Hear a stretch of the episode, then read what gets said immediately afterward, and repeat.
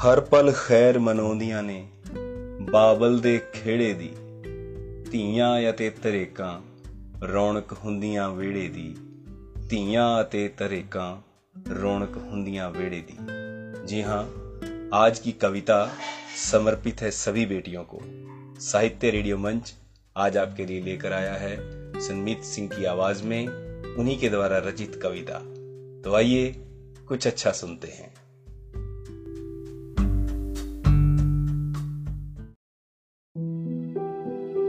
ਹਜੇ ਕੱਲ ਤੱਕ ਤਾਂ ਮੇਰੇ ਵਿਹੜੇ 'ਚ ਖੇਲਦੀ ਸੀ। ਮੈਨੂੰ ਪਤਾ ਹੀ ਨਹੀਂ ਲੱਗਾ ਕਦੋਂ ਹੋ ਗਈ ਸਿਆਣੀ।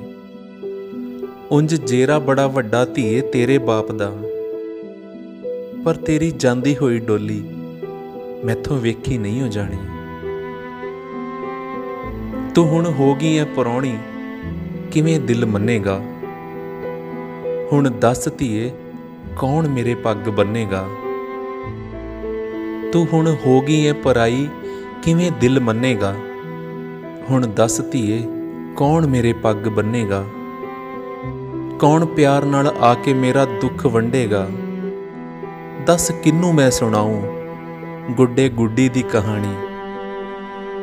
ਉੰਜ ਜੇਰਾ ਬੜਾ ਵੱਡਾ ਧੀਏ ਤੇਰੇ ਬਾਪ ਦਾ, ਪਰ ਤੇਰੀ ਜਾਂਦੀ ਹੋਈ ਡੋਲੀ ਮੈਥੋਂ ਵੇਖੀ ਨਹੀਂ ਹੋ ਜਾਣੀ, ਮੈਥੋਂ ਵੇਖੀ ਨਹੀਂ ਹੋ ਜਾਣੀ।